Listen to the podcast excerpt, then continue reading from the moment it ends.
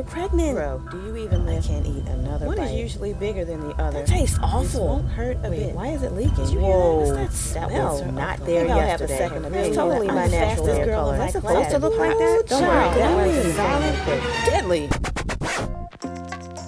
I'm Terrell. And I'm Iris. Welcome to Health Science for the Rest of Us, a podcast where we take a super practical look at the body, its shenanigans, and the world of fascinating ways we try and keep it healthy. This definitely won't replace a trip to your doctor's office, but it may help you make heads or tails of how to live in your body better.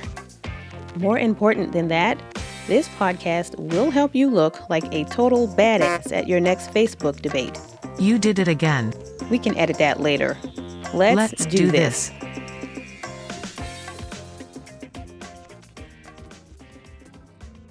Hi, it's me. Terrell is in the Health and Sciences Library working on osmotic pressure problems or something, so I am flying solo to bring you the fourth batch of clues in our five-part health science scavenger hunt. Hashtag pod hunt.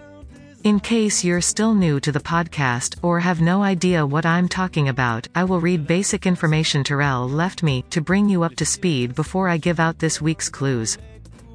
Our Health Science Scavenger Hunt, or Pod Hunt for short, hashtag Pod Hunt, is a five-part series where we invite you to join the shenanigans by hitting the town in search of mystery items.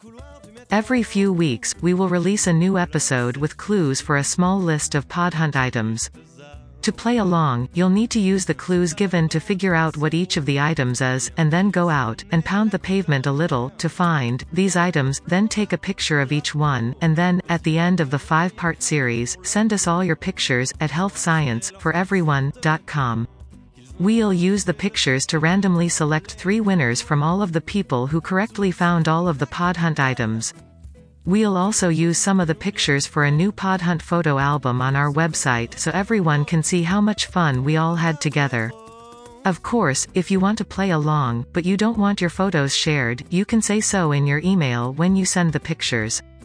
To be considered for a prize, every picture you take must include a little slip of paper where you've written the date of when you took the photo, and every picture you take must also include some small object like a keychain or a ketchup packet to give the photo scale.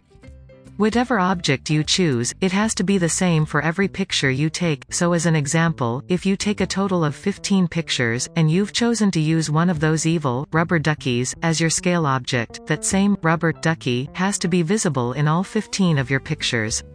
The small item you choose will work like a flat Stanley, or an elf on a shelf. Since each stage of the hashtag pod hunt will require multiple steps, the easiest way to win the hashtag pod hunt will be to work in a team of about four humans, but it is perfectly possible to win the hashtag pod hunt even if you are the only human on your team.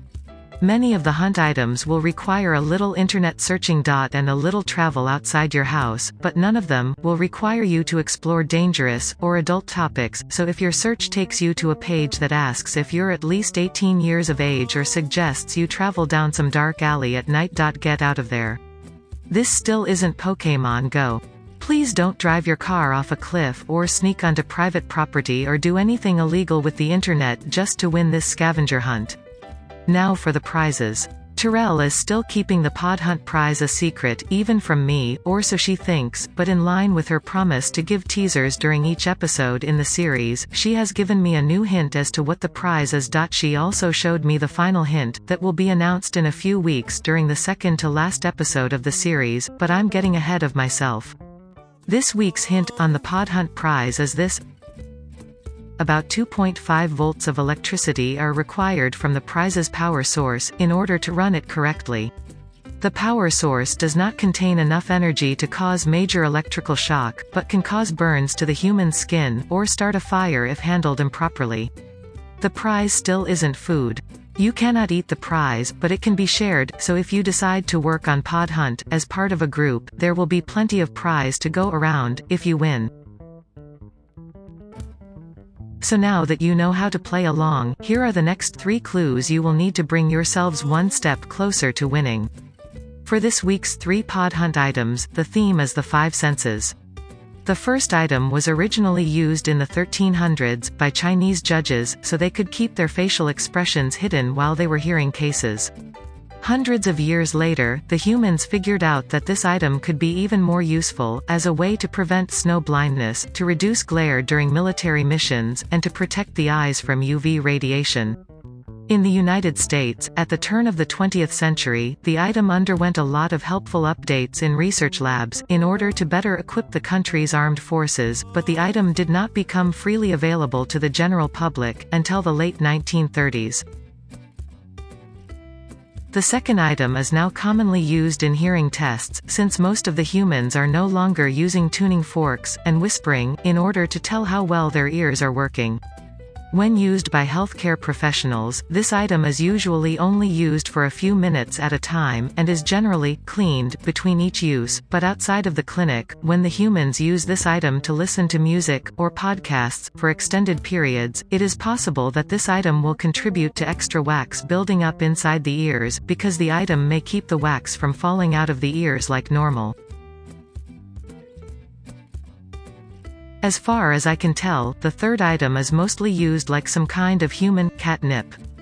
The item's original widespread use involved first aid, and was part of a toolkit for reviving people who had fainted, or people who had been knocked unconscious by a blow to the head, but its smell was so irritating that people unfortunate enough to get a whiff would often be at risk of injuries to their spinal cords because they would thrash around trying to escape the stench.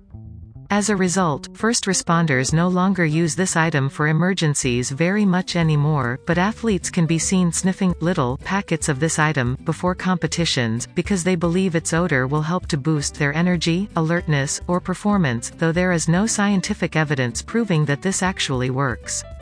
This third item is somewhat unusual compared to the other podhunt items, and it may be hard to find in your local community after you've figured out what the item is.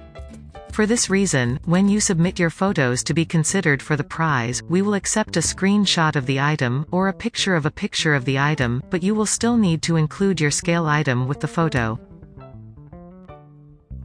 When it comes time to take pictures of your items, it will probably be easiest to sit your scale object on top of, or next to the little piece of paper with the date on it, and then put the paper and your object somewhere close to the pod hunt item, so that everything can fit into the photo all at once. Now, you've got everything you need to get back together with the other humans, revisit your team name as needed, and get back to work for your chance to earn bragging rights and win mystery prizes. Don't forget that this is a multi-part series. At the time of this recording, there have been a total of four episodes with clues about the pod hunt items, and there is still one episode left that will give the last batch of pod hunt item clues in a few weeks.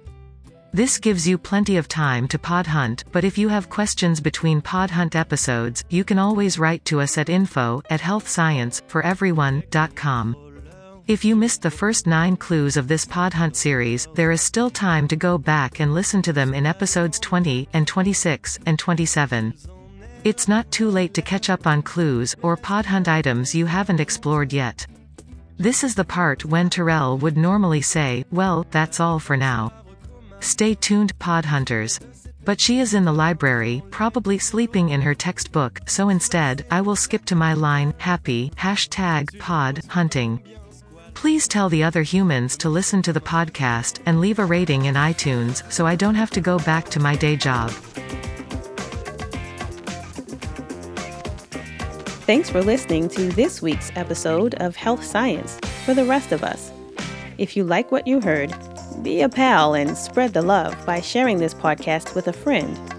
If you're not sure how, or if your friend just needs some help, you can both get some quick tips from our fun YouTube tutorial just tap on the link in the show notes from this episode. To learn more about the show in general, or to see some pretty hilarious health memes and videos, stop by our website at healthscienceforeveryone.com. We're also on Facebook in the group section and on Twitter under the name Health Science Podcast. That's all one word. For a limited time, Health Science for the rest of us listeners can save 20% on all NZT products at my online store by entering the promo code DARK42 Tower Beam Sunshine Strain. No, no, no. I told you we're not doing that. My apologies. www.iris Specialty Store for things humans buy for their health.com. Iris, Sorry. I'm hitting the button now. Is that how my voice sounds?